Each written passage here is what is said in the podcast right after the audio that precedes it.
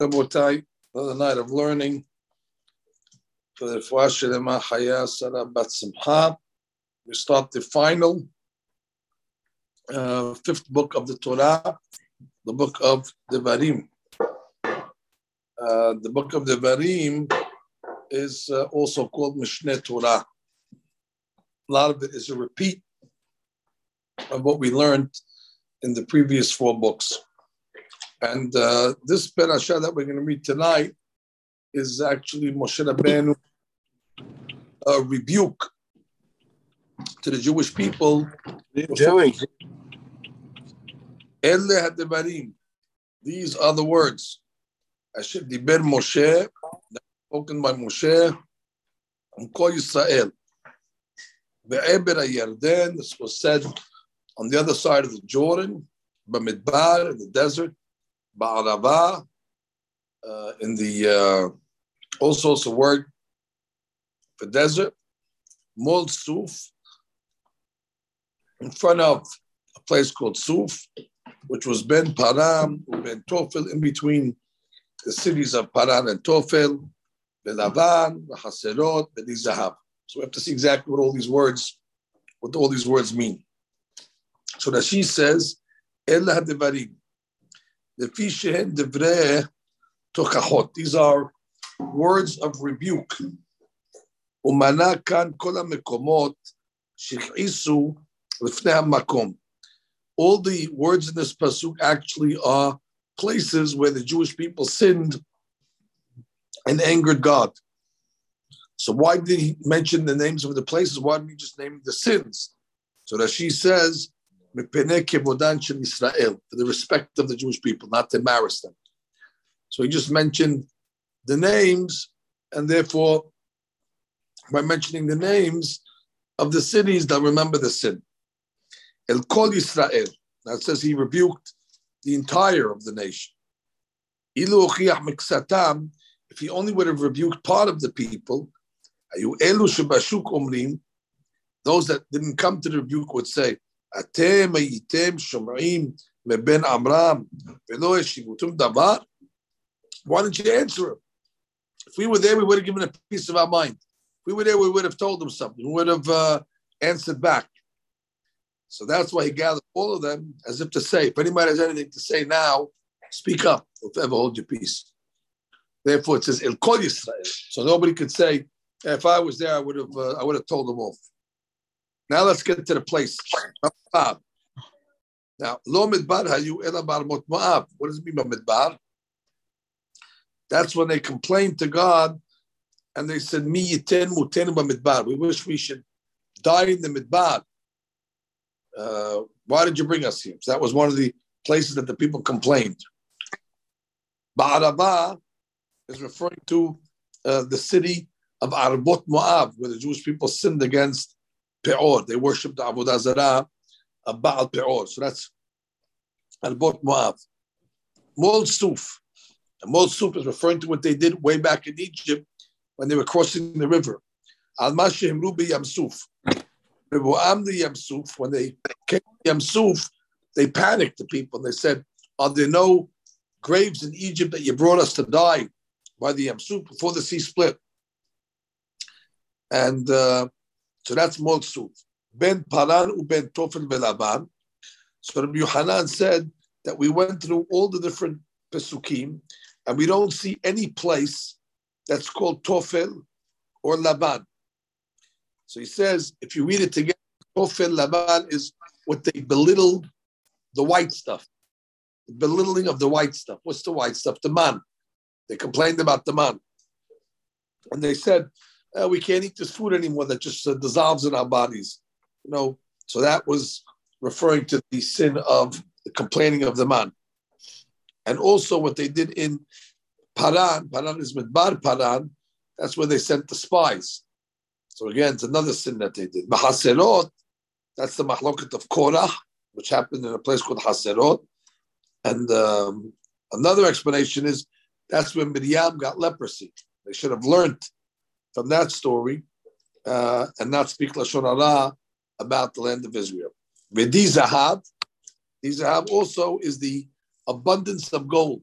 which obviously referring to the sin of the golden calf, because all the gold that they had, they ended up using for avodah zarah. So basically, everything in this pasuk is a veiled rebuke uh, regarding a certain sin in a certain location that the Jewish people did over the previous 40 years.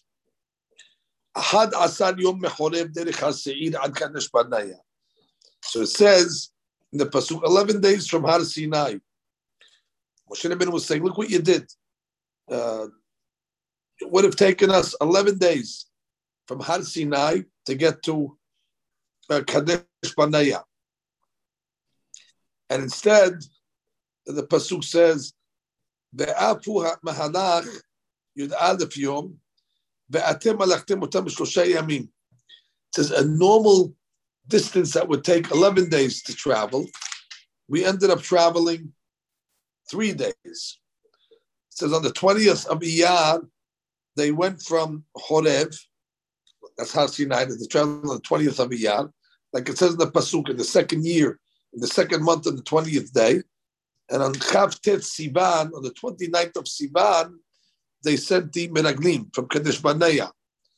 So take away uh, 30 days that they spent in Kivrota Ta'ava, because it says they stayed over there for a month.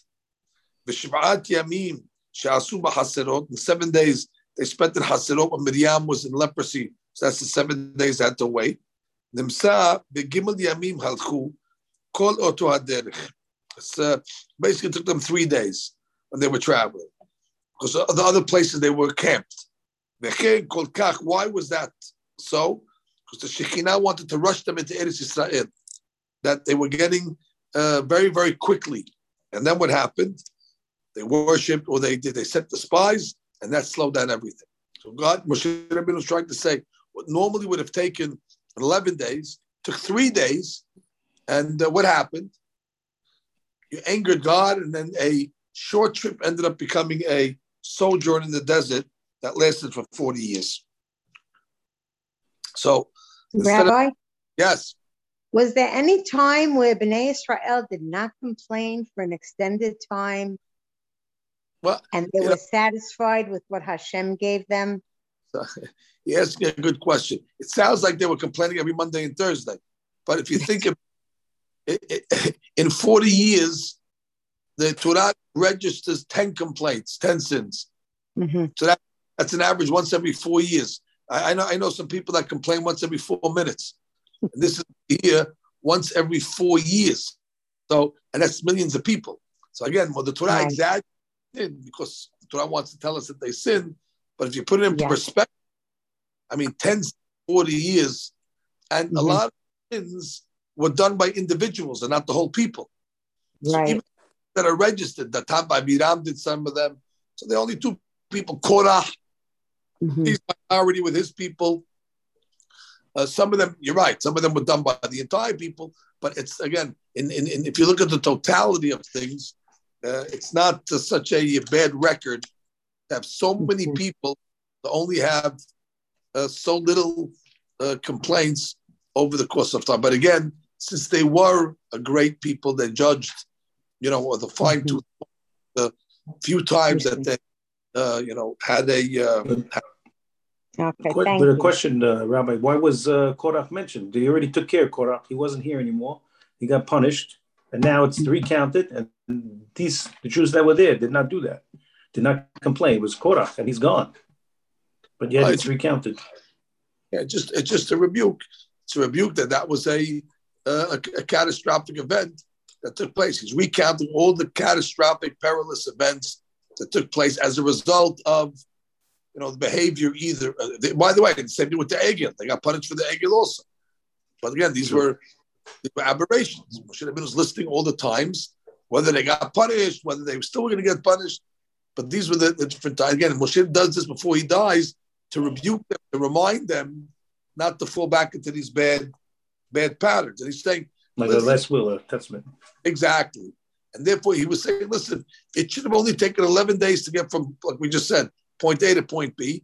And then the, she gives us the math and that it really only took them three days of traveling. So God was trying to expedite the uh, the trip from uh, Sinai to Israel, and then instead of taking a short trip, they ended up taking a circuitous trip, which led them, uh, you know, 40 years in a in a holding pattern. So then we got to Eretz and the pasuk says, "Vayhi Ma'arba'im Shana" was the 40th year, Ba'ashnei Asar Chodesh, in the 11th month, Behad Chodesh. So this is um, the month of Shvat, which is the 11th month.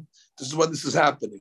Behad Chodesh, in the first of the month, Rosh Chodesh Shevat, Diber Moshe, Moshe spoke to Bnei Israel uh, as he as he said. Now she says, "Melamed shelo hochichan ela samuch lemitato." And Moshe dies on the sixth day, sorry, the seventh day of Adar. He rebukes them a month and six days prior on Rosh Chodesh Shevat. So Shevat Adar. So that's uh, 37 days before he dies. He rebukes them. So he, why is he rebuking them at this point? So it says he learned from Yaakov Abinu. If you remember Yaakov Abinu, he also rebuked his children right before he died. And uh, Amar Uven Beni Ani Omer Lecha Lo Kol Hasherim Alalu.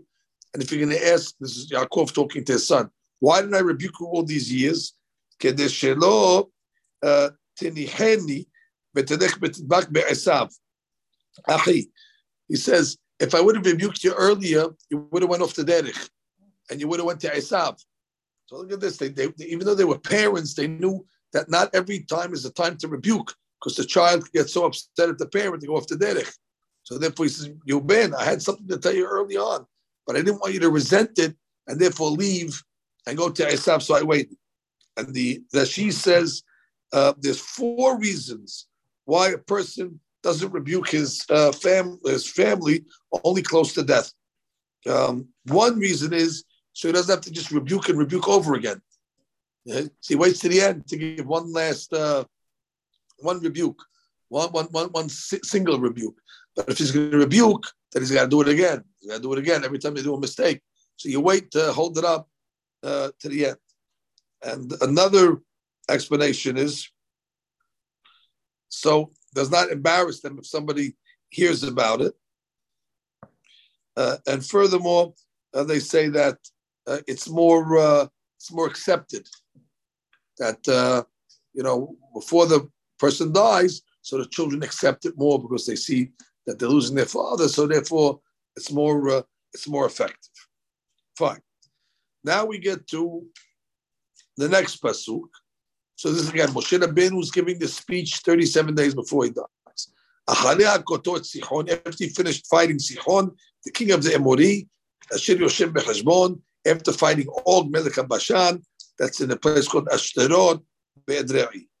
So it's Amar Moshe, Mani Moshe, I'm going to shake and say, Kseha Ares, Yomru, Manda Ze Adenu, Mayit Enu Ba'elek Atevnu So'ila, uh, She'en, She'en, She'en Bo Kowa, Lach Nisam Neres, Fika Achit Yemtin Ad She'epil, Yemtin Sichon. Why did Moshe Rabbeinu wait until Sichon was conquered and Og? Because he didn't want the people to say, ah, Moshe Rabbeinu is giving us rebuke because he can't, he can't get us into Israel. He can't finish the job. And therefore they might have uh, complaints over there. So therefore, he waited until he killed all the final enemies right on the border of Eretz Israel.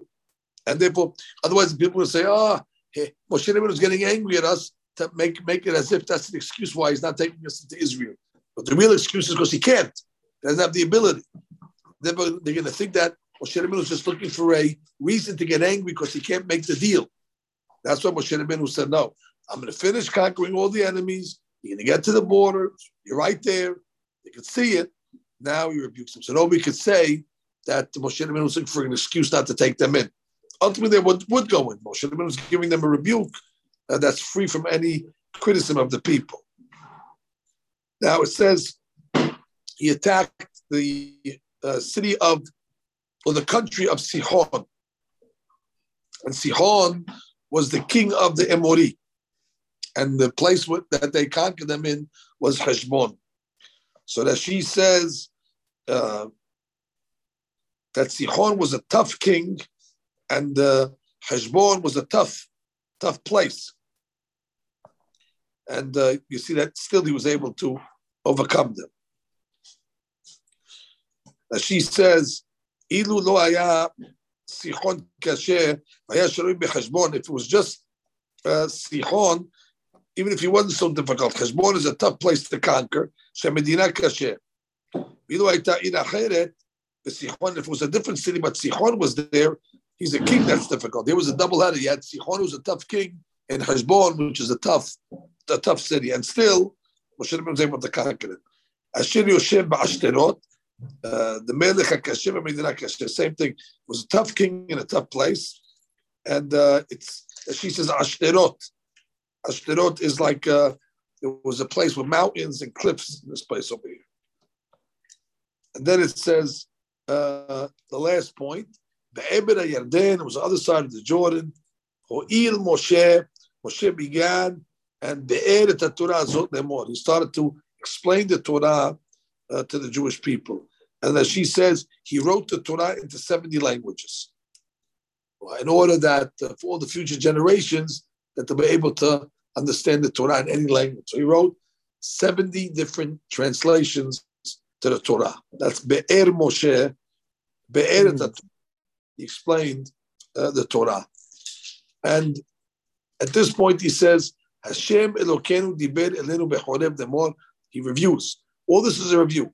God spoke to the people, he says, at Har Sinai, and he said, Rab lachem shebet bahar hazeh. That means that um, Rab lachem shebet. As a result of staying at Har Sinai, Rab lachem, you have a lot. What do you mean you have a lot? You have a lot of reward. As a result of the Torah that was given at Har Sinai, so therefore you're going to have a lot, a lot of what?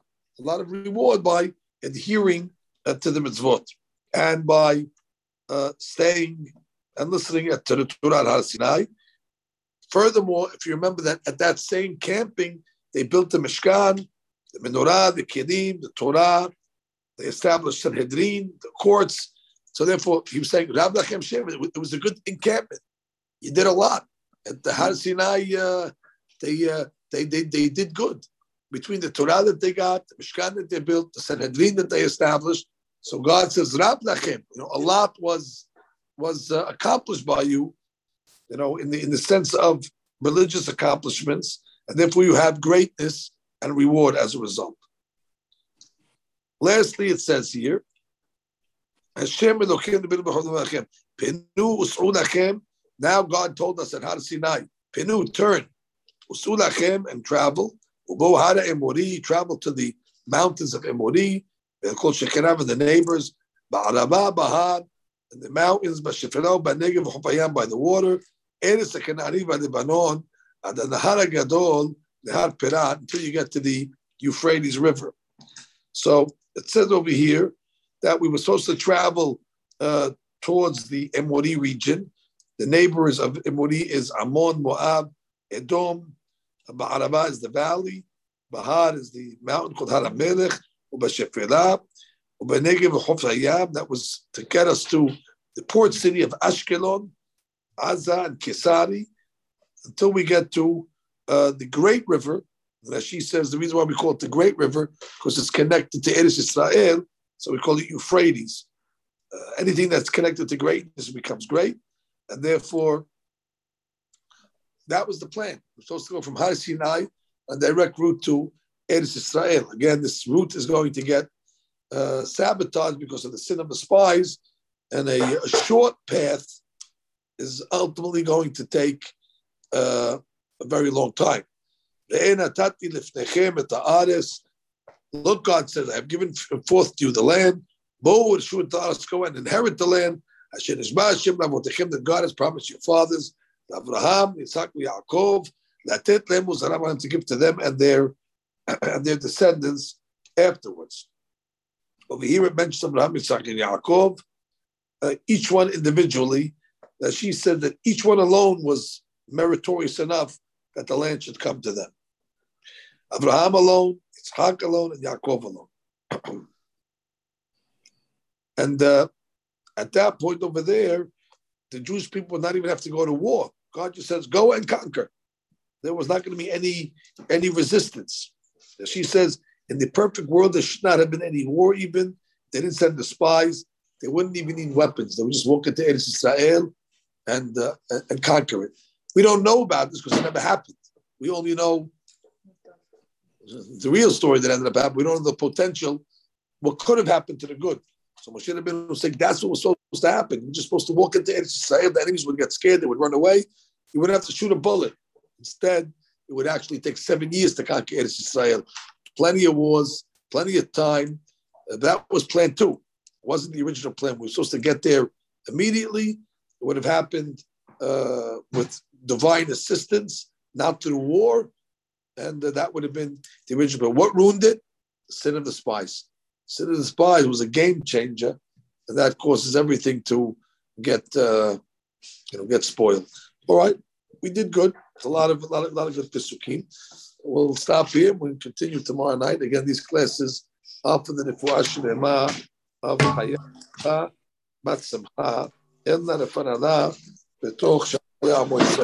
Welcome everybody. Shalom Rebbe Shalom.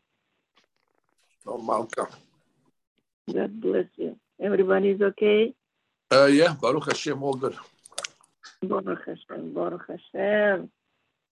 They will happy, healthy, and peaceful. Amen. All right, we're in Devarim. We're learning for the Hayasara Bat.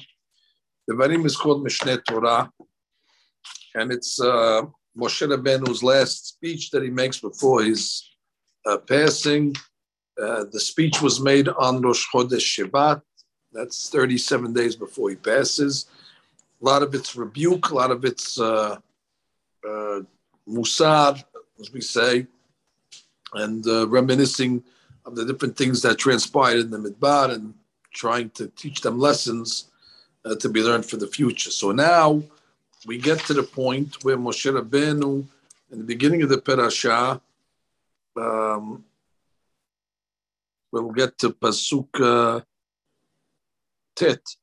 Va'omar alechem ba'et So I said to you at that time, lo uchal lebadi etchem, that I cannot, I cannot carry the burden uh, alone. And as a result, Hashem Elohechem hirba etchem, God made you plentiful, v'nechem ayom, and has brought you today, uh, as plentiful as the stars in the sky, larov. And then uh, Moshe Rabbeinu, reading Rashi on these pesukim, va'omar alechem ba'et lemor. Mahu lemor. What does it mean? It says just say, Va'omar, and I said to you, what lemor? Say it. Amar lehem Moshe, lo ma'atzmi ani omer lachem. Baruch which means God was telling Moshe that it's to, to run the nation alone. If Shar shelo haya Moshe yachol ladun et Israel, is it possible? Moshe was so great. Why can't he judge the people? Adam sheotziu mitzrayim. This is the man that took Bnei Israel out of Mitzrayim. וקרא להם את הים, and he split the sea. והוריד את המן, and he was responsible for bringing the man down. והגיז את הסירב, and he brought the quail. ולא היה אחד לדונם, now all of a sudden he can't judge them, which means the Midrash is asking, Moshe Rabbeinu was so qualified. What does it mean he cannot judge them alone? אלא כך אמר להם, השם אלוקיכם הרבה אתכם. That God is great, הגדיל והרים אתכם על דייניכם. נטל את העונש מכם ונתנו על הדיינים. exactly, which means the punishment of the people falls on the judges. And therefore, uh, uh the the and therefore, Shlomo couldn't judge. Shlomo was the smartest, wisest of all men. Why did he feel that he wasn't able to judge? The Jewish judges are not like the judges of the Goyim. If a regular secular judge makes a mistake, makes a mistake in the courtroom, so he makes a mistake. No harm done to him. If he kills somebody that's innocent, no harm, no, no harm done to the judge. If he takes money unlawfully away from one of the litigants, okay, a big deal. He made a mistake. However, uh, אין בכך כלום. אני, אם חייבתי ממון שלא כדין נפשות, אני נתבע. Exactly. If I take the judgment, then already I'm liable. And therefore Moshe Rabbeinu says, I can't do it alone. I can't take the brunt of the judgments myself. At least if you have a bunch of judges, they split the they split the mistake amongst themselves. They split the punishment amongst themselves. And therefore, he was saying that uh, um, lo uchal badi, not that he was not capable. Of course, Moshe Rabbeinu was capable of doing anything, but it's not, uh, you know, it's not good to, to do it.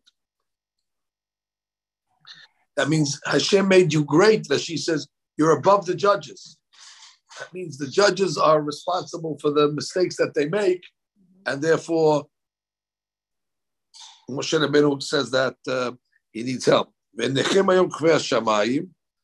he says, Today you are as great as the uh, stars in the sky. So that she says, They weren't as great as the stars in the sky. There was only 600,000 people. I mean, there's much more stars than that. So what does it mean? So it just says, what he means to say is, um, mishulim kayom. He meant to say is that you are compared to the day. You're permanent. That's what he meant to say. Not as populous, but as permanent as the sun, the stars, and the moon. You are like today, and you're like things that are always that are always there. Hashem God the God of your fathers, Yosef, Alechem, Kachem, Elif Ba'amim. God should bless you and increase your numbers a thousandfold. Yibarechetchem and bless you, Kasher Diber Lechem. So that's a beautiful blessing from Moshe Rabbeinu. That says, and he should bless you as he said. So what does it mean as he said? Moshe Rabbeinu that God blessed us that we're going to be so numerous that you're not going to be able to count us, and you're limiting us to a thousandfold. So therefore, he said that's besides God's blessing. I'm blessing you a thousandfold plus whatever Hashem said. Also should be uh, should be yours as well. He says Sheli. That's my own blessing. About you know, Hakadosh Baruch Hu, He'll bless you when He blesses you at His time. So I'm not taking away from God's blessing. I'm only adding my own blessing as well. Echa this is it. This is the week of Echa. We have the word Echa in the Parashah, we have Echa in the Haftarah, and we have Echa on Tisha B'Av. So whenever you see the word Echa, you know already Tisha B'Av is not that far uh, far behind. Echa is salibadi. How can I carry this nation alone? Torhachem, your toils, masachem, and your uh, masachem is your load, vidibechem, and your quarrels not an easy nation. So that she says, Echa esa lebadi, im omar lekabel sachar lo uchal, which means even if you tell me that I'll get reward, I can't do it. Zoi she'amarti lachem, לא מעצמי אני אומר לכם, אני מדבר הקדוש ברוך הוא, תורחכם, מלמד שיוסי טרחנים. Jewish people are difficult people. היה אחד מהם רואה את בעל דינו נוסע בדין, let's say somebody sees his friend uh, winning in court, oh, I have more eh, witnesses. I have more proofs. I'm going to get different judges. They're not easy people to judge, and everybody's a lawyer. says um, that um, they were tough on Moshe even. Says one time they saw Moshe Rabbeinu coming out, and they said, מה, מה, מה, אמרם, מה ראה בין עמרם לצאת? שמא אלו שפוי בתוך ביתו? It would come out of his tent early. They would say, ah, maybe he's having shalom bayit problem. That's why he left early this morning. Ahal, that's it. He came out late, אמנו, מה ראה בין עמרם That's it. Matim אתם שיושבים עליכם עצות רעות? Now, you know why? He's plotting against us. Uh, amazing. When he, when he came out early, they said, ah, he's having shalom bayit. When he came out late from his tent, ah, he's plotting against us. He's, uh, he's the people. They were quarrelsome people. So Moshe Rabbeinu, I can't handle these people. I can't handle them alone. So what did God say? Havu lachem anashim. Get some help. Hakamim. Nevonim. Yiduim l'shivtechem. Men of stature. V'asimem berashechem, and I will place you, I will place them above the above the people. So that she says, Anashim. Now, nashim. Okay, well today maybe, but in the olden days there wasn't even a I mean, to think uh, ladies would be the uh, judges. So what does that have to say? Men. Of course, men. Would you think uh, ladies? anashim. So he says no. Anashim means sadikim. It's not referring to male. Sadikim. Hachamim. Rashi says kisufim. Kisufim sounds like they are shy. Unbonim mevinim davar mitoch davar. Clever. There's a sha'al Ariyosh Rabbi Yosef. They asked one time, Ma bin Hakamim nevonim. What's the difference between a Hakam and a Navon? Hakam domain the Shulhani Ashir. Hakam is like a money changer. When they bring him the money to look at it, eh, okay. And mevi'im, and when they don't bring him anything to do, he sits. He's waiting for a customer. Navon domain the Shulhani Tagat. Navon is more like a salesman. What does he do? When they bring him something to look, he looks. He goes to look for a customer. Therefore, he's, he runs after the uh, the wisdom. When the wisdom comes to him, he has it. Navon, he searches the wisdom. So it's a higher level of uh, of, uh, of, of, of, of understanding. Vidurim l'shiftechem, uh, people that are known to the tribe, shem nikarim lachem. that why? Why do they have to be known to you, the leaders? Shimba lefanai me'utaf betadito, אין יודע מיהו ומאיזה שבט הוא, אם הגונו, אבל אתם מכירים בו, שאתם גדלתם אותו, which means, I see a guy with a talent over his head. I think he's a sadiq. I'm not going to know if he's worthy or not. You know he is. So therefore, you pick them to make sure we don't get some, uh, you know, some imposter. That people that are worthy to be leaders, that the people will have fear. Now, va'asimem literally means, and I will place them berashechem above you, meaning to be the leaders. Now, if you look at the word va'asimem, that she says it's written without a yud. Okay, as if it, if it as if it's to be read uh, va'ashamam, and their blame.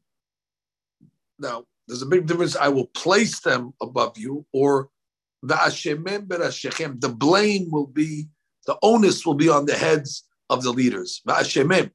What does that mean? The blame. If the judges don't do their job and rebuke, so the blame is on them. So that's why the pasuk v'asimem is written without a yud. The only problem is in our Chumash it has a yud. So now what? I mean, it's a nice dirasha, but it doesn't work because the whole dirasha is based on the fact that there's no yud. So therefore, instead of reading it ba'asimem, you'll read it ba'ashamam, and the blame is on the leaders. So, if anybody has anything to say about that, I will. Uh, I will be ready to listen to it. But that's what Rashi is telling us, at least that in maybe his version, it was Hasid Yud, or maybe in the version in heaven, it's missing Yud. But nonetheless, we understand that the Rasha is that the onus is on the leaders. If, if the people are making mistakes, it's because the leaders didn't rebuke them. The Ta'anu Oti, you answered me, but Tomeru, Toba Davar So they accepted it. You said, fine. That she says, You thought it was to your advantage. Which means you came along and said, eh, give us more leaders. Rashi says, Hayalachem Rabbeinu Moshe, Mina Elmod. We don't want any lead. We want you to lead us. They should have said, no, we want Moshe. Who, who are you going to learn from? Moshe or one of the students? We might learn from Moshe. Lo Mimcha, should have started aliyah. You toiled on the Torah. You know why you wanted to get, get leadership and, and, and replace? עכשיו יתמנו עלינו דיינים הרבה, אם אין מכירנו הנביאים לדורון, we can bribe them. These judges over there, we can people. He said, well, I know your intent. Well, should have been rebuking them over here. The only reason why you accepted the idea is because you thought you could sub- subvert justice by bribing these people and uh, getting away. So it says. So I went and I took anashim, hakamim, yiduim, anashim, hakamim. Doesn't say nevunim. Yes, they couldn't find nevunim. And it says, uh, right, that she says actually that. That she says, anashim hakamim, but nevunim lo matzat. Couldn't find any nevunim. Nevunim is a higher level of uh, understanding. Furthermore, it says, I took them.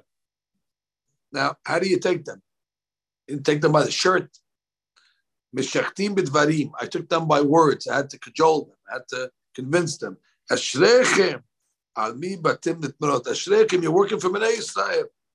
Al bnei Avraham, Yitzhak Yaakov. You're going to serve the children of Avraham, Yitzhak Yaakov. Al bnei Adam, shinekru achim, b'ne'im, helek, b'ne'halal. This is the, the, uh, the, the lot of God. You're working for such a people. Therefore, he he brought them or he took them through, uh, you know, uh, convincing them that it's a zichut to work for Klal Yisrael. And it says, Rashim Alechem, that they should be uh, the leaders above you. And we all know that, what did he take actually? Sareh Alafim, those were the uh, judges of a thousand men. Sareh Me'ot, the judges of a hundred. Sareh Hamishim, the judges of 50. Sareh Aserot, and the judges of 10. Beshoterim which means you have one manager of a thousand people, and that's 600, which is 600,000 people. So you have for one every thousand, there's 600 of those. And then you have one manager per 100. So if there's 600,000 people, that means you have 60,000, one per 100. Mhm. Uh, so 60,000 times 100 is 600,000. No. You have six Six thousand. 6,000. Right. So you have 6,000. Right. 6,000. So that's so far you have 6,600. And then you have one for every 50. One for every 50 will be 12,000. That's so far you have 18,600. And then you have one for every 10. That's 60,000. So therefore, you all together you have seventy-eight thousand six hundred appointed judges, uh, a job that Moshe Rabbeinu was doing himself the day before. So look how great Moshe Rabbeinu was. You know, sometimes you have a worker in the store, you say, "Ah, the guy does his job with three people. Moshe Rabbeinu was doing the job of seventy-eight thousand six hundred, and not regular people. Uh, uh, you know, guys that are doing menial jobs. These are hakamim, yiduim, and great people and Moshe Rabbeinu was able to do it alone. So that's uh, that's kind of incredible to show you who Moshe Rabbeinu was. And finally, we get to the uh, how fast the time flies when we're doing this. But and I commanded the judges and then she says, "What do you mean? Like, what, what, what did he command them? Be deliberate before you give a ruling, which means." even if the case came to you before, twice or three times, don't say, ah, I heard this one already. Okay, we know the ruling. No. Listen to the case, go back and forth, deliberate, and then give the um, give the judgment. Ba'etahi, מניתם, אמרתי להם, אין עכשיו כשלעבר, ושמרתם ברשות עצמכם. עכשיו הרי אתם משומדים בסימור. It's amazing. What he told them was that um, he said that, uh, listen, before you got this job, you were you had your own life, but now you are servants of the Sibur. We tried to tell them that you know it's a it's a Mesirut Nefesh. You know, before that you had your independence, you had a person, you had, you had a private life. Now your life is given over to the uh, to the Sibur, and he says to them. Uh, ויצווה שופטיכם בעתיד לאמור, שמוע בין אחיכם, listen to the claims of your brothers when they come to you in court, ושפטתם צדק, and you will judge them righteously, בין איש ובין אחיו, between man and his brother, or ben gero and his uh, neighbor. Uh, Shamoa, as she says, you know, in the present, ben gero ze baal dino, it's the, the litigant. The reason why it's called the gero she'oger alav devarim. He collects claims against him. Gero means to collect, because the litigant collects claims against the other guy. Davar acheru ben gero al esked dira. Gero comes from word God, meaning uh, claims in, in real estate claim, neighbors. You know, guys claiming you put the fence on my uh, plot or making too much noise or, you know, uh, you didn't, uh, you're making, uh, you're blocking my driveway, all these type of things that happen between neighbors. Eskid Or for that matter, between like inheritances, between brothers and they want the house and so on and so forth, or between let's say the oven and the stove that people neighbors are arguing on, and uh, so on. Lo takiru panim b'mishpat. We're not allowed to show favoritism in court. Kakaton kagadol tishma'un. You have to listen to the small and the big equally. Um, you cannot say, well, this guy's a handsome guy or a strong guy, and therefore, you know, we'll uh, we'll take care of him. Or uh, this guy's my relative you know, I'll uh, I'll make him uh, a judge. You, you which means this is talking about an appointing of the judges. When you when you appoint the judges, do not appoint them through nepotism or because you know they're powerful. You appoint them because if going to appoint these people based on you know ulterior motive, they don't know they don't know the law, so they're going to end up judging the guilty innocent and vice versa. So therefore, the Torah says, "Lo takiru parim mishpat." When you're appointing the judges, do not show favoritism in the appointments.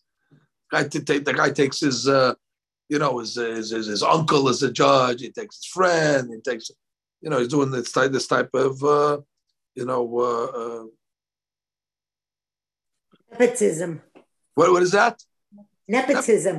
Yeah, nepotism exactly. Kakadon,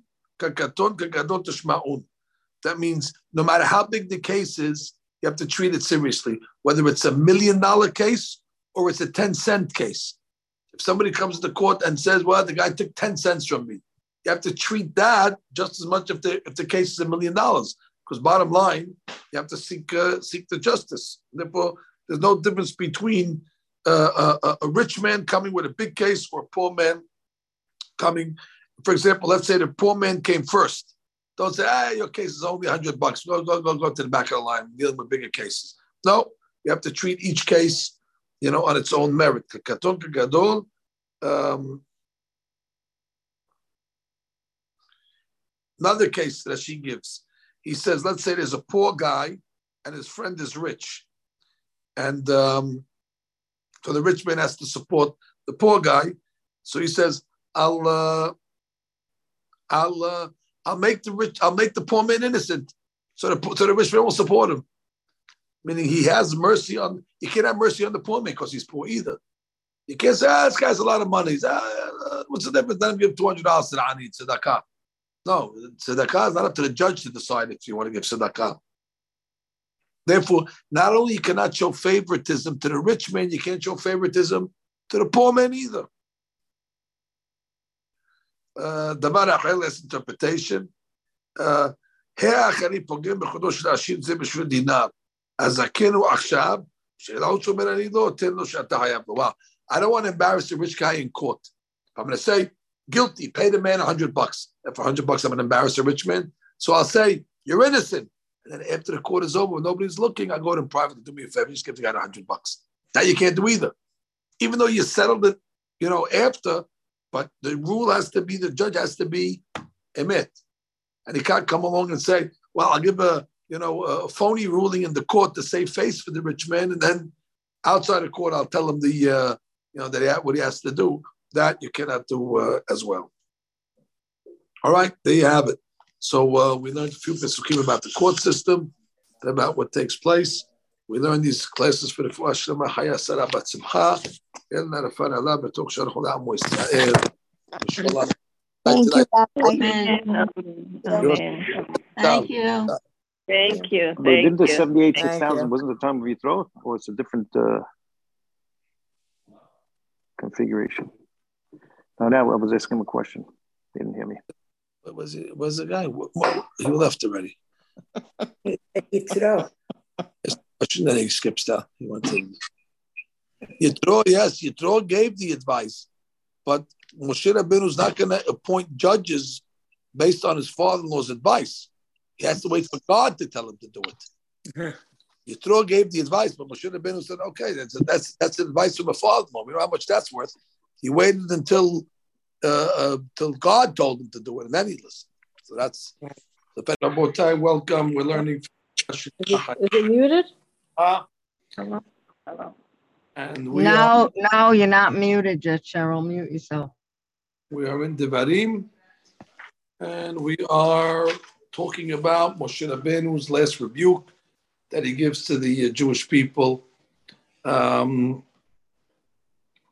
where did we get into last night?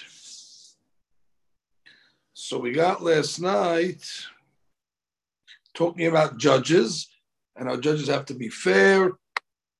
And uh, we talked about how the onus of the judge of the judgment is on the judges itself. They make a mistake, they're responsible.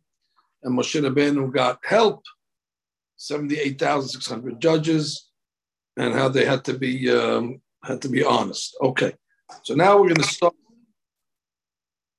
in. Uh, we'll go start from Pasuk Bet.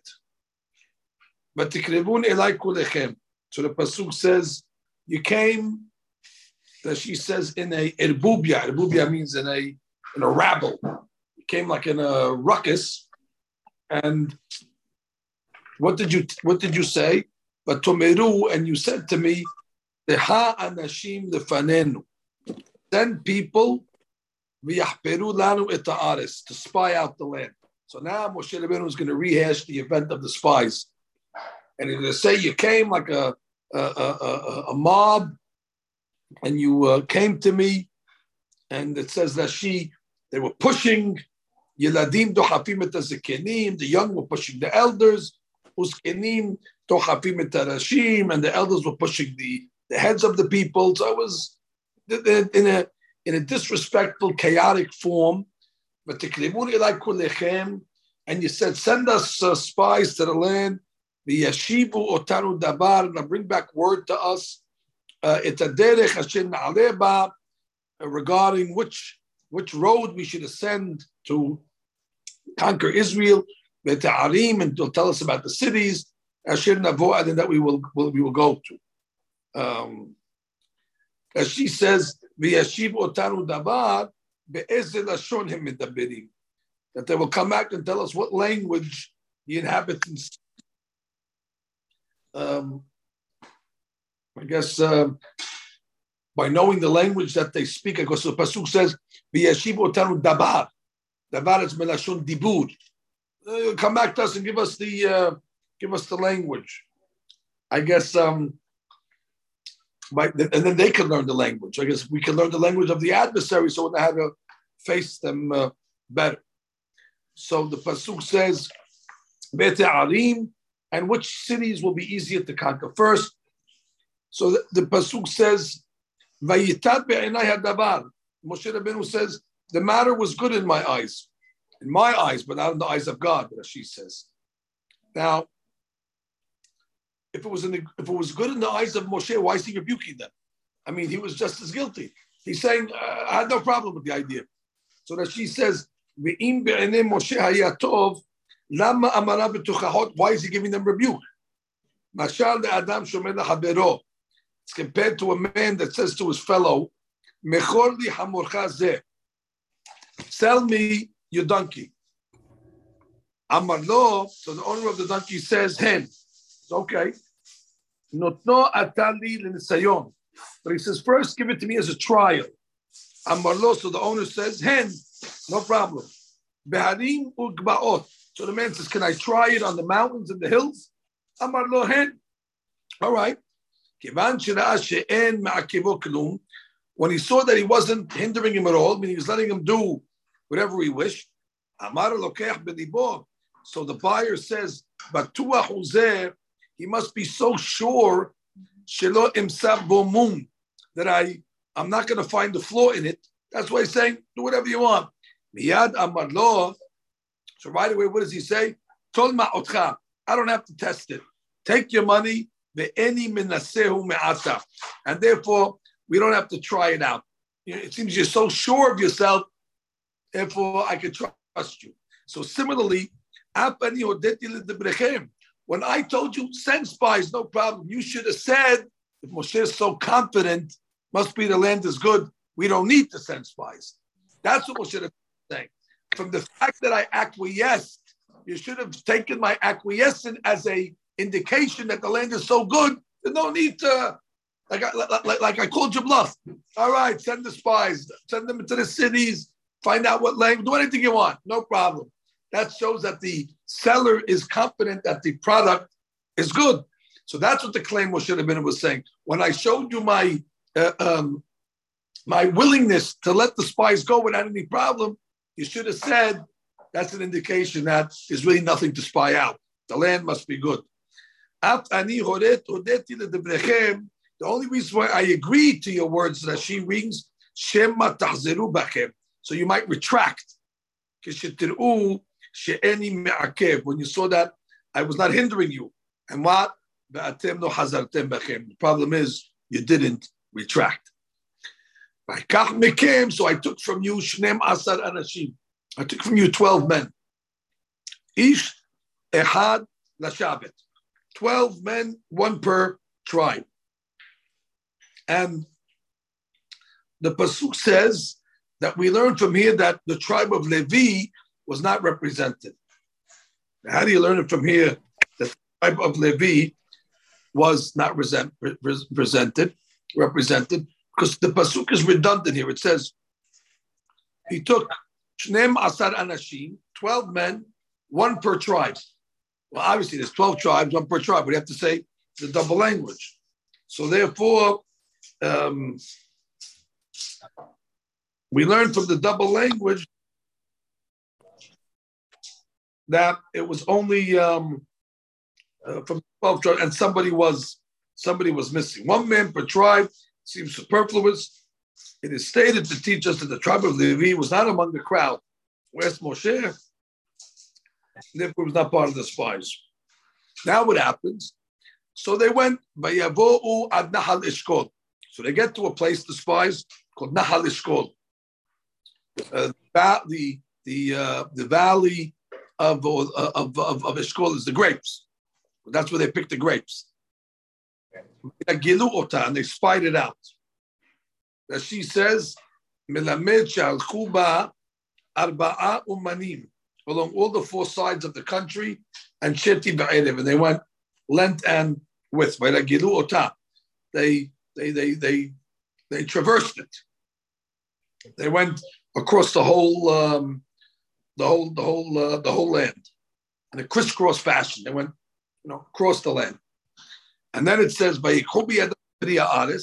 So they took from them from the fruit of the land and they brought it down to us. That teaches us that Israel's in a high place.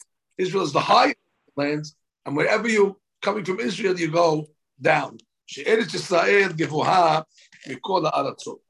Vayesh otanu davar, and they spied back with a word. Vayomeru tova ha'aretz. Hashem Eloheinu noten lanu. Land is good. Avitem la'alot but you did not wish to ascend. But tamruit bi Hashem, you rebelled against God. Be'ahodechem, and you started to slander the land in your tents. But tomeru, and you said, "Besinat Hashem otanu."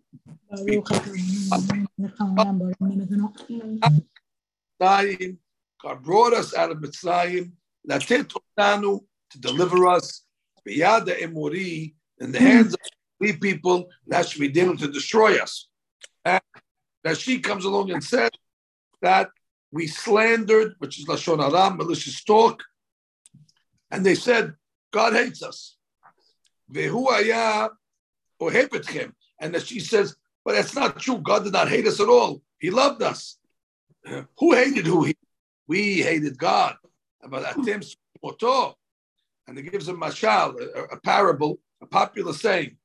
Mad belibach al dechimach, mad belibe alach, which means that which is in your heart about your friend is what you think uh, is what you think in his heart about you, which means what you proclaim that he thinks about you, that means you really think about him. So when they say, oh, God hates us, it really means the opposite. You're seeing yourself, uh, and therefore you're blaming it as if, oh, my friend hates me. Not so. You hate your friend. It's a reflection. So what happened? God hates us. That's why he took us out of Mitzrayim. His taking us out of Egypt was an expression of hatred. And Ashik the Mashal over here. Mashal the Melik Masar Madam. It's compared to a king of flesh and blood, a human king. Shayulo Shne Banim. He had two sons. Sadot, and he has two fields. The Hachil Shakia, one was irrigated field, which is easily irrigated. The Hachil Baal, and one needs rain. Um, Lemishu Ohev, to the one that he loves, Notin Shakia, he gives the field of irrigation.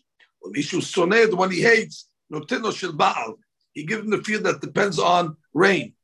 Eretz Mitzrayim Shel Shakyahi, the land of Egypt was a land of irrigation because the Nile River would overflow. Umashke Otam. Eretz Canaan, but Eretz Canaan is, is dependent on rain. What's the Anum and Mitzrayim?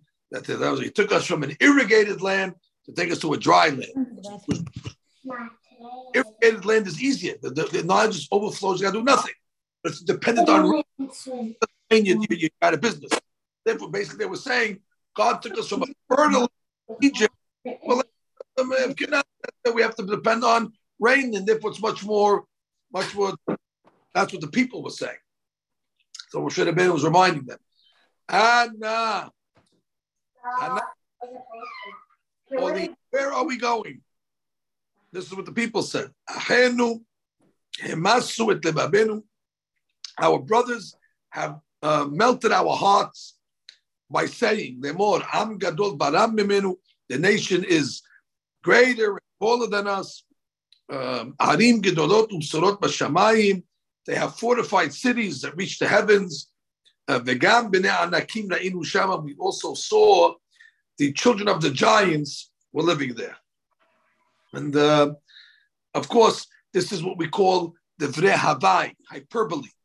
We, we know that the, the, the buildings did not reach the heavens.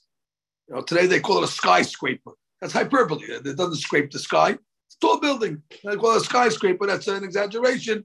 So that's what they said over here. There were such tall buildings, they reached the heavens.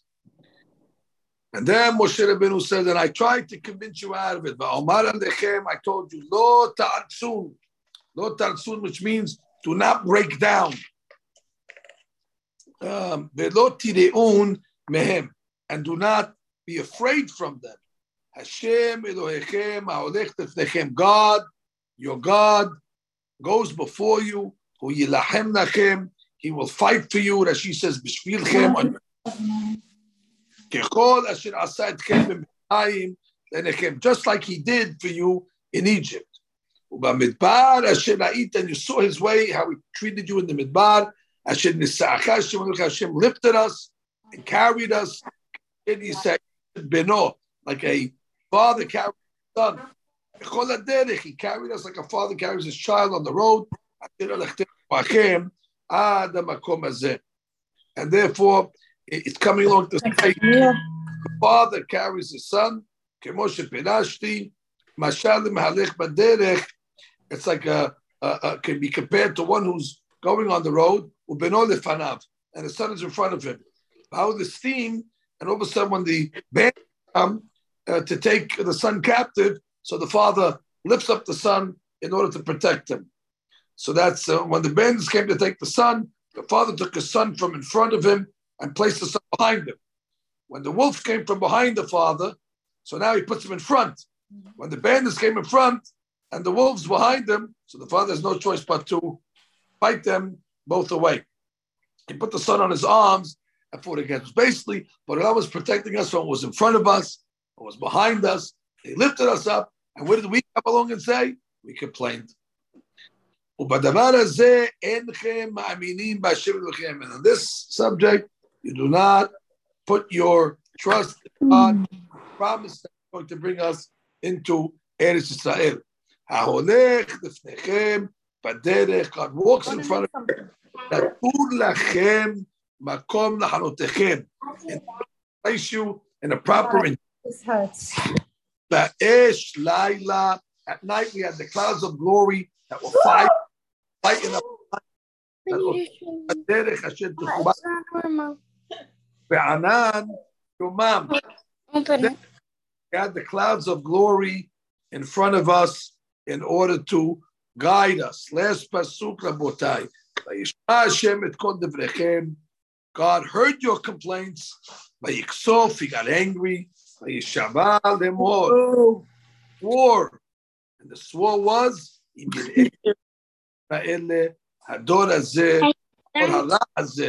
None of the people. Of the...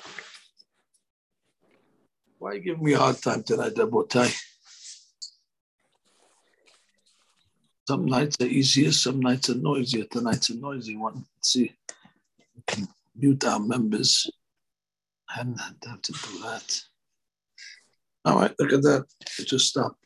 So now it says over here that none of these members are going to go into Eretz Israel except Zulati, Caleb, ben Yefune. Except Caleb, who yir'ena, he will see the land. Velo eten et az, I will give him the land. I Asher darachbal barav his children. Ya'an, because Asher mileh achareh Hashem.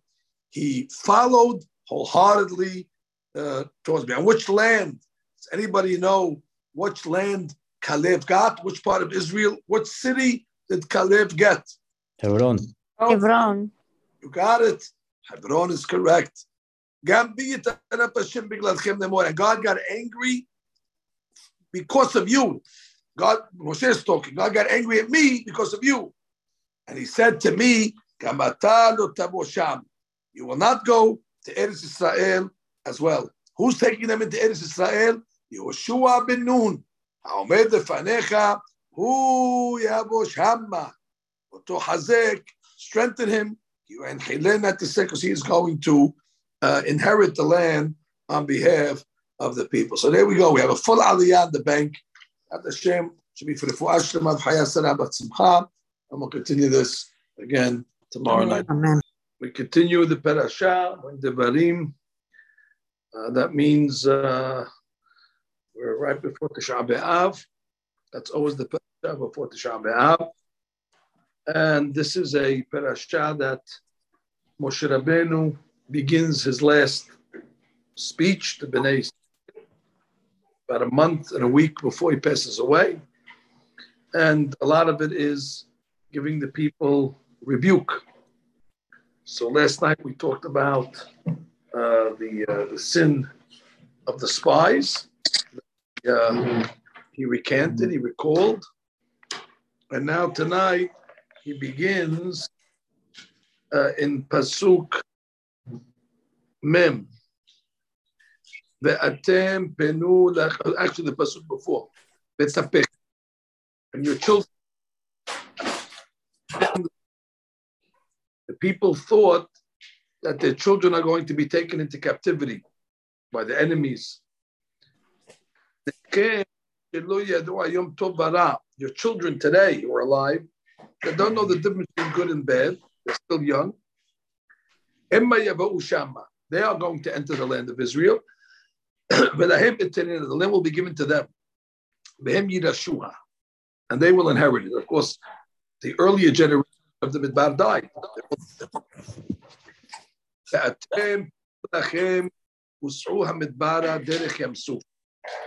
And now uh, God says that you was, or Moshe says, you were supposed to go directly into Eretz Israel. There was a shortcut, a cut right through the um, the country of Edom, and uh, you would go to the north to go straight into the land. But as a result of the sins, so it caused a uh, a great delay, and therefore they had to go backwards. Actually, Inulachem means turn around, which we call that in the driving school a U-turn. But telechuba midbar, and you went back to midbar into the wilderness, and uh, again instead of shortcut, ended up taking a very uh, I guess we'll call it a uh, long cut. But ta'anu, but tomeru elai, and then you came to me and you said, Hatanu la Hashem, we sinned, nachnu na'alev el we want to go into Israel, we'll go fight. Everybody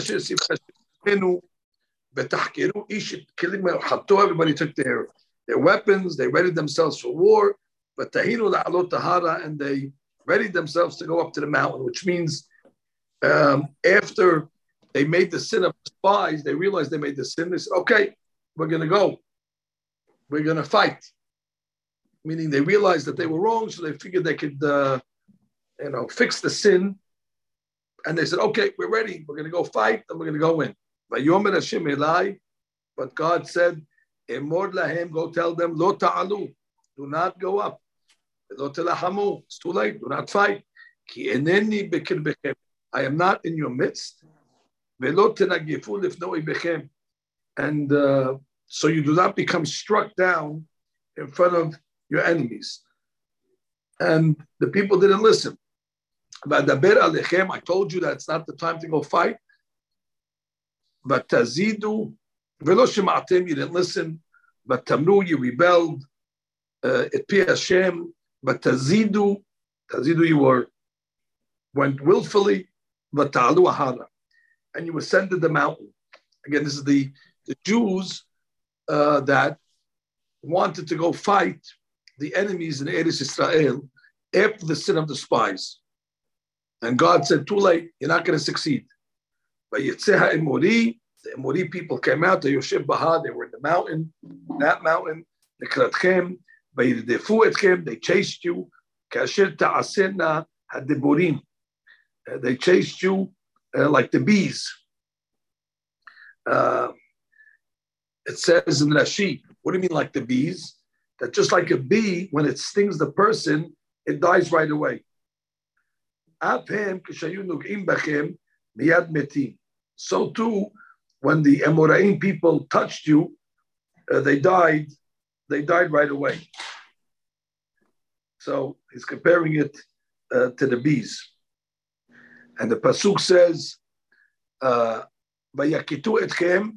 and they attacked us at the Seir area until the city of Horma. But tashubu, but tavku Hashem, you returned and you cried again in front of God. Hashem, because God did not listen to your voice. He did not listen, because again, uh, they rebelled. And the Pasuk over here says, Hashem. Normally, the name of Hashem, Yudke Vavke, is mercy. And over here it says that even the name of God of mercy did not listen. That means God was so angry that even his name of mercy turned into a uh, uh, a cruel uh, cruel name.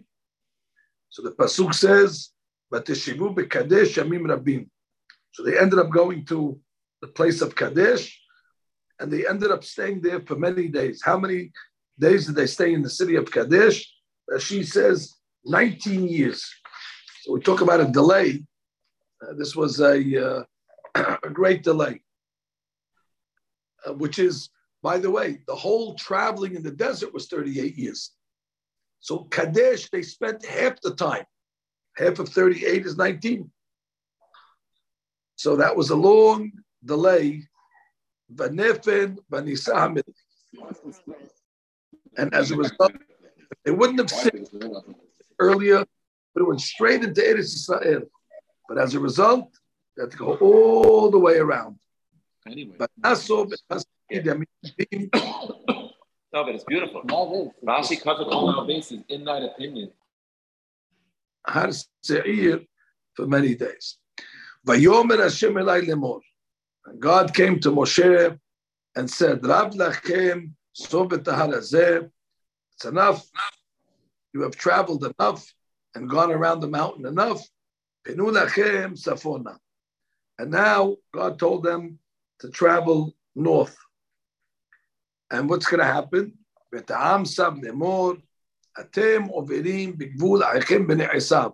So now we were coming close to the uh, cities or the country, I should say, of Esav.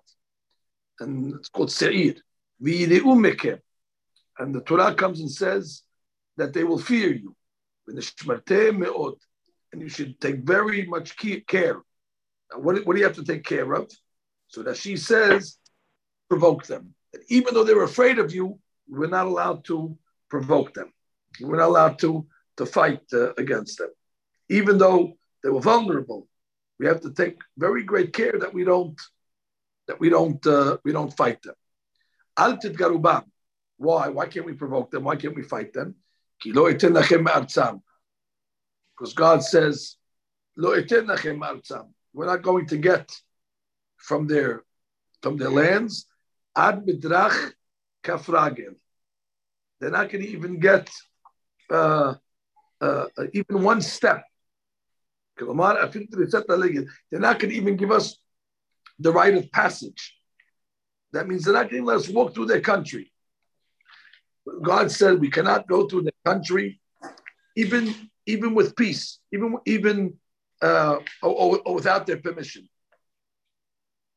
So therefore, the pasuk says that we are not, we weren't able to go into uh, uh, without getting permission from them. Now, the Rashi brings another interpretation that we're not allowed to go into their country until Mashiach, until uh, God will bring the Mashiach that will come into Jerusalem and Har. And until that point, we do not have rights to take over the countries of Esav. So what was the plan now? If we can't conquer them, and we got to get them. Now the pasuk says, "Ochel tishperu meitam bakesef." Purchase food from them. Achaltem, and you'll eat. V'gamayim tikru meitam bakesef, and buy food from, buy water from them as well for money. Ushtitem. Uh, and then what? God has has blessed you uh, in all of your in all of your ways. He knows your way in the midbar. God was with you for 40 years. now, it's important to know that one day we're going to inherit this land. Actually, Rashi tells us that it was promised to Abraham Abinu. God promised Abraham Abinu the inheritance of 10 nations. And one of the 10 nations was Esav. And uh, it said one of them is Esav, and two of them actually are the children of Lot. We're going to conquer their lands also when Mashiach comes. And those two countries are the countries of Ammon and Moab. So there's three countries that we still didn't conquer yet from the 10. Ammon, Moab, Edom. And she says, uh, why, um, why are we going to conquer those countries? Why do those countries become part of Abraham's inheritance? Because if you remember when Lot went with Abraham to Egypt, and Abraham Abinu told the king that Sarah is his sister. And Lot knew otherwise. Lot knew that it's his wife. And Lot kept the secret. Lot did not tell the king. So, in that merit, Lot's properties actually become part of, you know, Abraham. His, his Lot becomes like Abraham's son. In that sense, that the inheritance becomes him, which is zechut for Lot. But again, that's not going to happen That That's going to happen la'atid lavo. Those are the three countries are going to be uh, annexed to Eretz Israel. So whatever Eretz Israel is today, the land of Israel, it's going to be uh, marginally uh, uh, uh, uh larger. God's going to expand the borders, and it's going to include many other territories. Uh, that'll explain how we're all going to fit. Everybody's going to end up coming to Israel. Say where we're going to live. All the Jews are going to come from all over the world.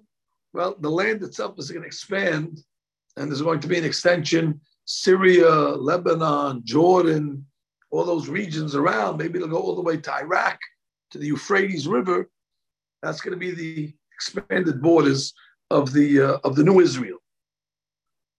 So the pasuk says, "V'na'avor me'etachenu b'nei Esav." So we passed uh, our brothers, uh, b'nei Esav, and uh, that were sitting in the Seir region uh, next to Elat, u'me'etzon Gaber. V'nefen v'na'avor derech midbar Moab. And then we turned and we went by the Moab region. Now we got to Moab. Do not distress Moab. And we're not allowed to provoke them either. So we got another country that we just had to pass by without conquering. Yerusha. We are not going to get um, Yerusha from, from, from them yet. Ki lot natati et al the cities of Moab will remain to Lot until Mashiach comes. Now, when it comes to the cities of Moab, we weren't allowed to fight them, but we were allowed to uh, provoke them a little and threaten them. Uh,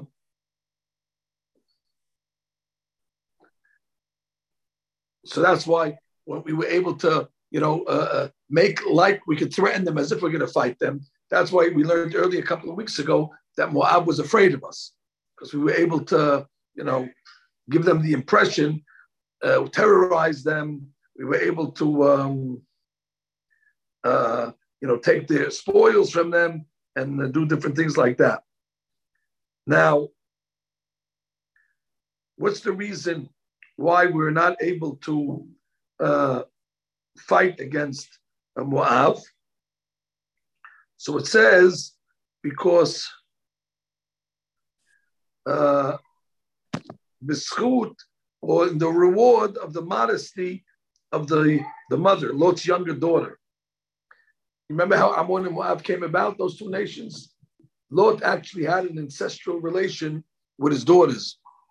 When they got saved from Sodom, they found themselves in a cave. And they were the only ones, they thought they were the only ones left in the world. So they got their father drunk one night and they got pregnant from their father and they ended up having uh, two sons, two children. One was called Ammon, and one was called Moab. Now, one of them called the son Moab because Moab comes from the word Me'av, from the father. She publicized that she had a relation with her father. The other one was called Ammon. She did not publicize the uh, the um, the sin. And that's why we had to treat Ammon nicer than we treated Moab. Why? Because since Ammon's mother was a daughter of Lot, covered the name. She didn't publicize that it came from a, from, from her father. Whereas Moab, daughter of Lot, named the son Moab, which means he is from my father, Moab. So she wasn't modest. So look at this. Because she wasn't modest, the nation that came from up would be terrorized by the Jews.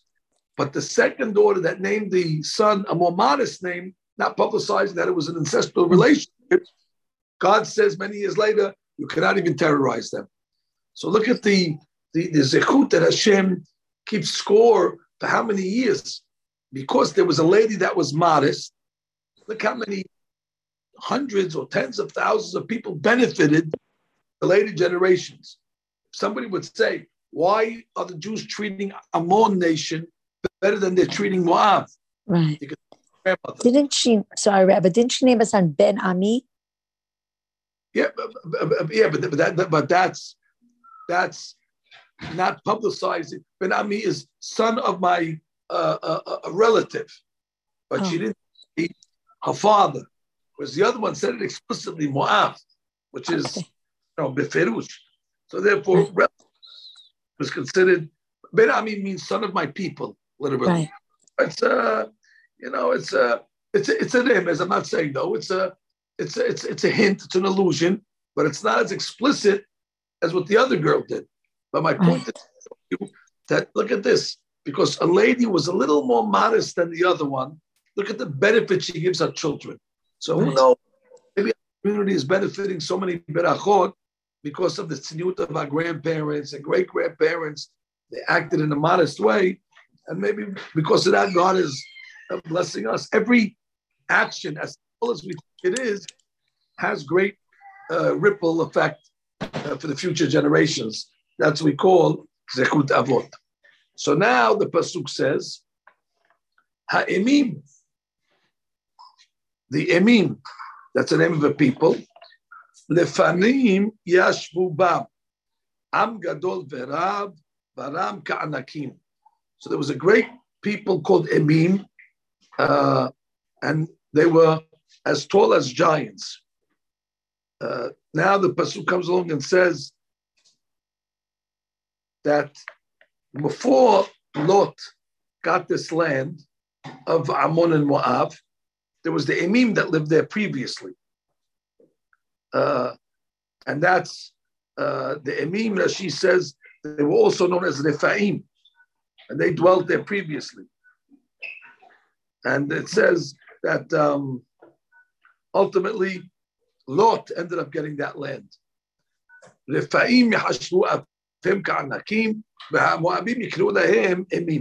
Fine. So the pasuk says the reason why they were called uh, Rephaim uh, because anybody that saw them, their hands became weak. Rephaim means like weak, uh, and Emim means because uh, anybody that saw them was filled with fear, Ema, dread. And uh, the Pasuk is telling us, in the area of Se'ir, Yeshua Horim.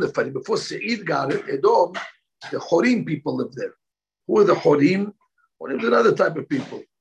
Uh, and so again, the Emim and the Rephaim lived in Ammon and Moab region before they got there.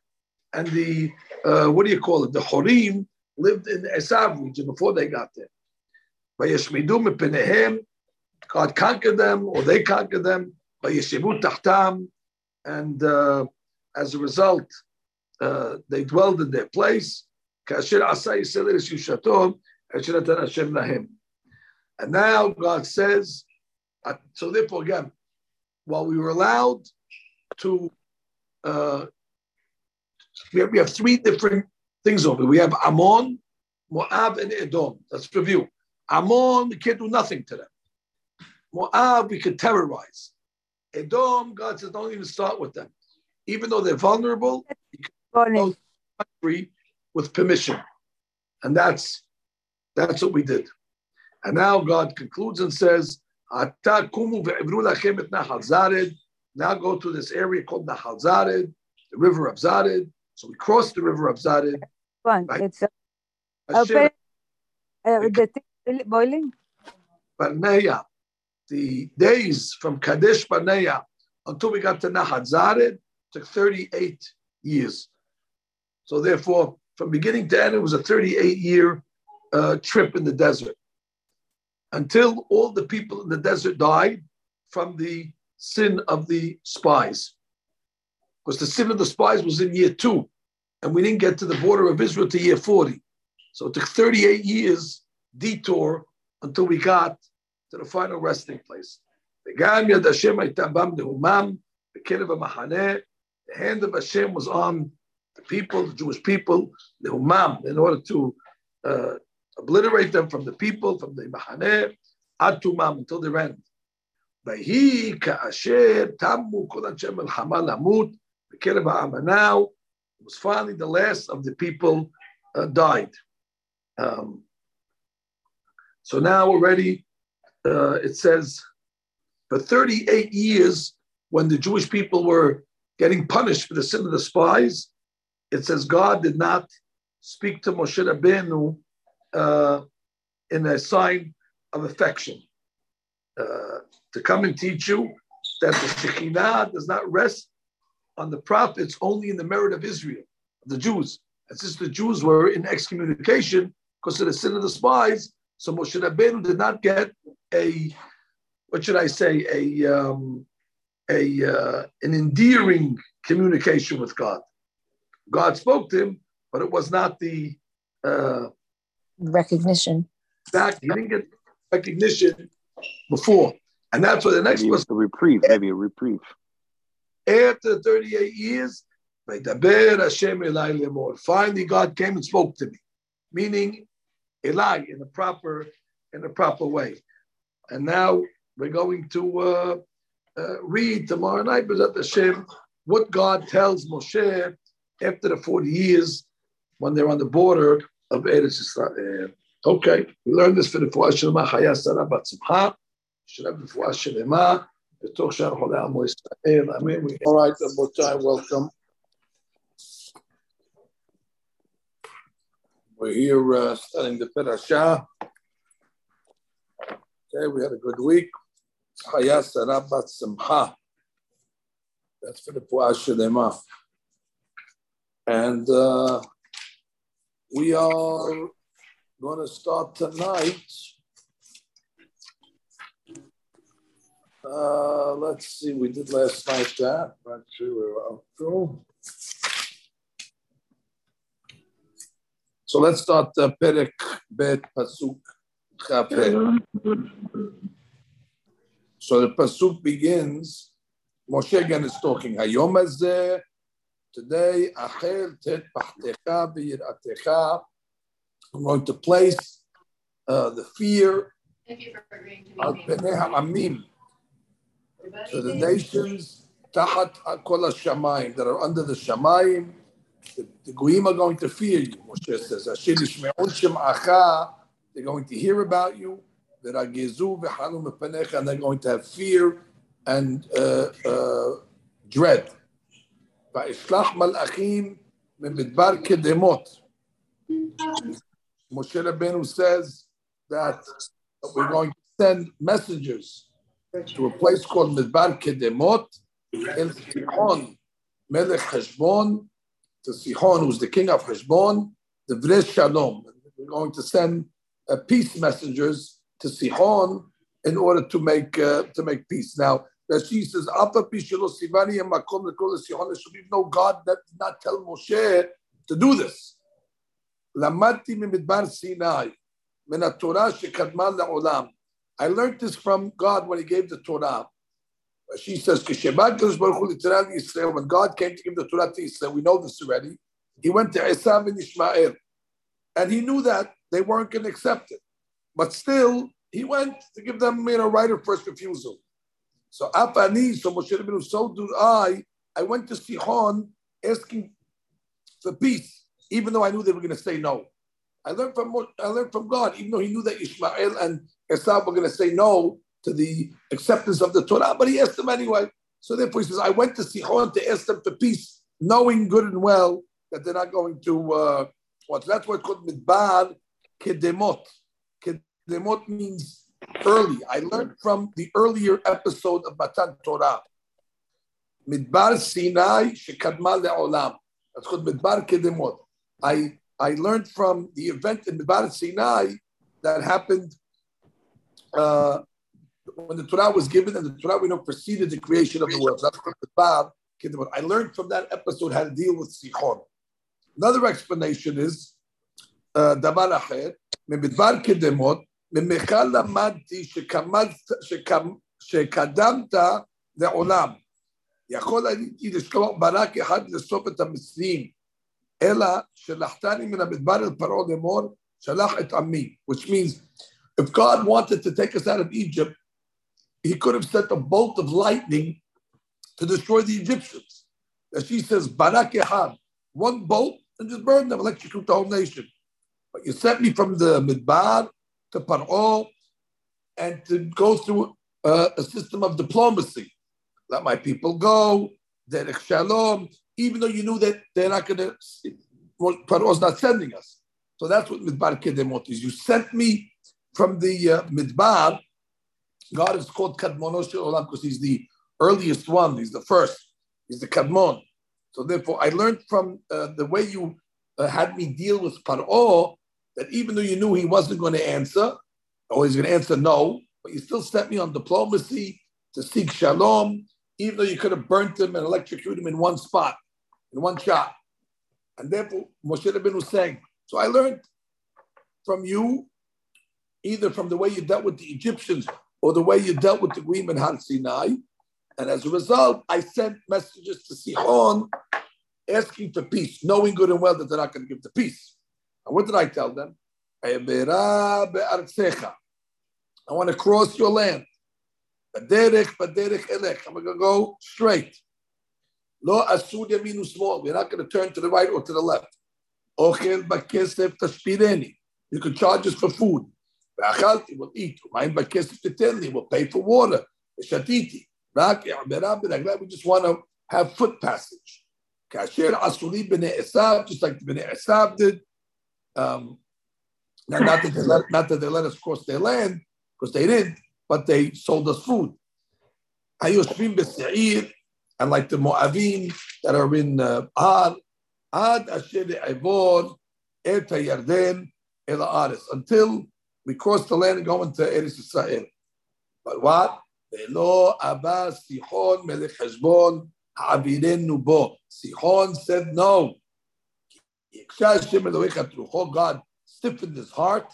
He met the Babo. Why? So we can conquer it.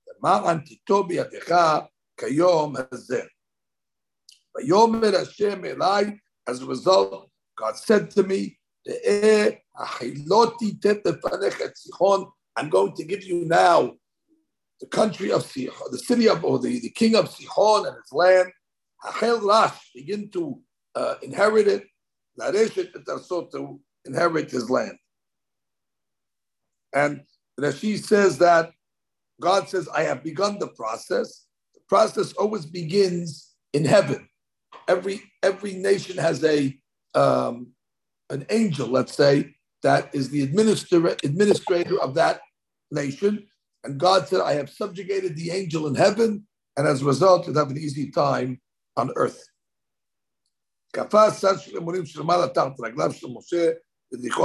So therefore, already he's under your foot in heaven. Therefore, you, won't, you will not have any problems with him on earth. It says, Sihon came uh, against us. Who Bikon Armor, him and all his nation, Milchama Yahsa. Uh, and he didn't even ask for help. Normally, they would call an ally, let's say uh, Og, who was an ally, but he didn't even call Og because he was so confident that he could beat us alone. And the pasuk says, God delivered Sihon into our hands, we were able to smite him, the Et Banav and his sons. Uh, he had a son that she says that was just as strong as him. The Et Kol Amor, and for that matter, we were able to conquer whole nation. Milkod, Et Kol Arab Ba'etahi, we conquered all the cities. Et Kol Ir Metim, and we uh, confiscated and um, we destroyed all the cities, all the men, and we took all the uh, spoils.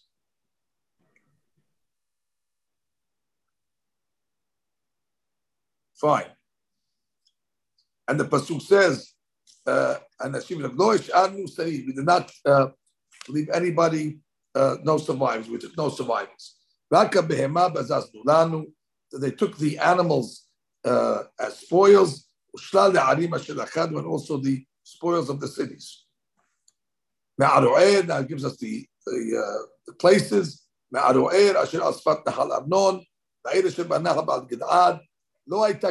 was not a fortified city, asher sakeva mimenu, that we weren't able to overtake. Et hakol natan Hashem, the fanenu. God gave it all to us. El eres ben Amon lo karafta. But this didn't go to Amon. So we didn't go to that uh, uh, cities. Remember, we looked last night that there's three countries that we were not allowed to conquer: Ammon, Moab, and Edom. That's uh, waiting for Mashiach to come, and then we'll conquer those uh, those countries. So those are the three outstanding countries that we did not yet uh, that we did not get conquered. So the pasuk says, "Vanefen." We turned from there. Vanal derech We say Og. Now we get to the story of Og. Og is the giant. Og came after us. Uvechol amo him and his nation uh, in a place called Edrei. So God told me, Al tira oto. That's amazing. Now, why would Moshe be afraid? God has to tell Moshe, don't be afraid. So the explanation is because Moshe was afraid because he had a zechut. What was the zechut that Og had? Anybody know the zechut that Og had? He told uh, Moshe Rabbeinu that He helped Abraham Avinu. There you go. There you go. Absolutely correct. That when Lot was taken into captivity many, many uh, Parashiot ago, so Og went out of his way to Abraham in order to tell Abraham the news about his nephew that was in trouble. So that was the chesed that he did to Abraham. Even though I must point out that he really didn't do it for the sake of chesed, he did it so Abraham will go save Lot and probably die so he can marry Sarah. So it wasn't so the Shem Shamayim. But nonetheless, Bori does not uh, uh, minimize the reward for anybody.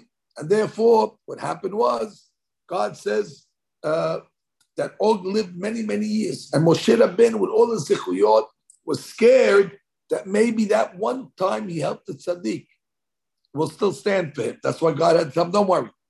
So what do you see over here, everybody? How important it is to help the tzaddikim.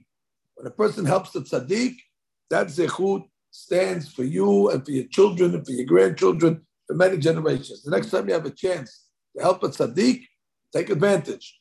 And we'll do it much better than Og. Og had ulterior motives.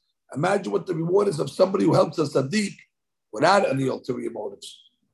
One time, we were uh, went to the Steipler Rebbe, me and my friends in 1981, and uh, we were buying books that he sold. He had Sefarim.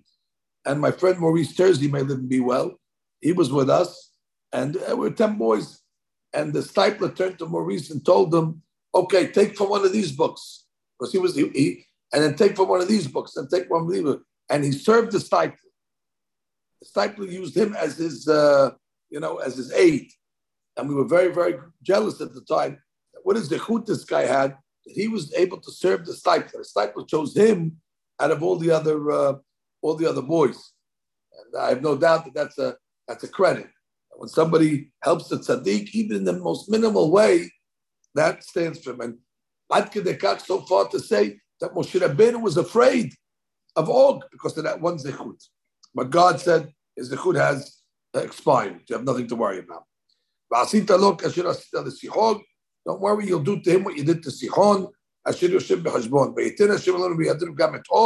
God delivered Og also in our hands. And we attacked him. There was nothing, nothing left, no captives. But we uh, conquered all his cities by the time of Kriya. It was not a fortified city. We didn't take. Shishim about 60 cities. That's the way that we got over here. 60 cities. It's called the Hebel Argov, the Argov region, Mamleket Oga Bashan. Called Ele, all these uh, cities over here, um, Arim Bitsulot Choma Givoha, the cities that have fortified walls, the Lataimu Briat with the door and a boat, the Bad Ma'arab Perazi, besides the open cities that we had uh, as well, without the walls. That's called Perazim. ונחלם אותם, we conquered them, כאשר עשינו לסיחון מלך חשבון, we did to סיחון, נחלם קוראים מתים, אנשים וטף, men, women, and children. מתים is men. V'chol ha-behema, we took the animals, u'shlal ha'arim, and the uh, spoils, v'azonnu lanu, we took a spoil. V'nikach ba'et ha'i, et ha'aretz b'nat shem al mori, and we took the lands from the Emori people, Hashem Eber Arnon, from this uh, river Arnon, at Har Hermon, Sidonim, Yikru le Hermon Sirion. The Sidonim called the Hermon region Sirion, and the Emori called the region uh, Sinir. Okay, so now you know uh, what, it, what, what, it's, uh, what it's called. Call Aliyah Mishor, called the prairies, Gilad, Kol Bashan, Ad Salcha, Be'edrei Arim, Lechot Og, Bashan, give me the names of the cities that we conquered from um, uh, Og. Kirak Og Melech Bashan, only Og was left from the Rephaim, the Rephaim were the giants. Uh, he was when, when Abraham Abinu fought the wars with the four kings and the five kings, Og was one of the only ones that was able to uh, survive it. So he's called Yeter Rephaim. He was from the refugees of the war when Abraham Abinu fought. Like it says by Abu Pali, Ine Arso Eres Barzel. His bed was made out of uh, iron. Okay, now you know his bed was made out of iron. It just wants to tell us how big it was. Hello, he. His bed was nine amma long. Nine amma is about 18 feet long. That's a big bed. 18 feet long. Kind of that's a what, what is a regular bed size? How long is it? Who sells bed? Anybody anybody on this chat sell beds? I guess a regular bed. 80 inches. Your wife. You're so No. cute, Rabbi. She doesn't know. She doesn't know. She's too busy selling pillows. 80 inches. was very fun. 80 inches. Okay, 80. very good. So 80, 80 inches. 80, I got it. 80 inches, I got it, I got it. So what's 80 inches in feet? 12, 24, 4, 12, 24, 40. Little less than feet. seven. That So eight about, feet. about eight feet. So this guy had a bed that was about uh, 18 feet. Six and a half. feet. That's a, that's a lot of, that guy's a giant and eight feet wide. That's, that's bigger than any bed you know, maybe like a king. But remember, there was only one guy sleeping in. This is uh, Og. Be'amat ish. So that's uh, just giving us the, uh, it's giving us his, uh, his dimensions over here. Rabbi, is Og is the guy who uh, survived from the time of Noah? Exactly. Was he that giant? Yeah, he tailgated on the Teba. Exactly. Right, right. So that's why you need oh, that big bed. I don't know. I don't know but that, that's what he had. That's what he, he was definitely a big guy. He kept, I guess, they kept on. I guess the longer he lived, the more he grew. ותארס הזאת, ירשנו בהתאים מהרוער אשר נחל ארנון ועשיית גד, וערמת רובנים לגדי. And his lands that we conquered, we gave to the tribes of the Uben and uh, Gad Like we learned last week's parasha, they were the ones that inherited the uh, lands on the other side of the Jordan finally the last pasuk Yeter Gilad, the rest of that region and the uh, Og, the kingdom of Og, was given to the half of the tribe of Menashe. So those were the two and a half tribes that actually lived outside of Israel. It's Uven, Gad, and half of Menashe. All right, there you have it. We learned Baruch Hashem. I think 90% of the parasha, which is a great accomplishment. We pray that uh, this should be for Shlema, Chaya Sarah Bat Simcha, and we wish Amen. Amen. Shabbat Shalom, easy fast. God willing, we'll pick this up next Thank week. you. Amen. Amen. Thank you.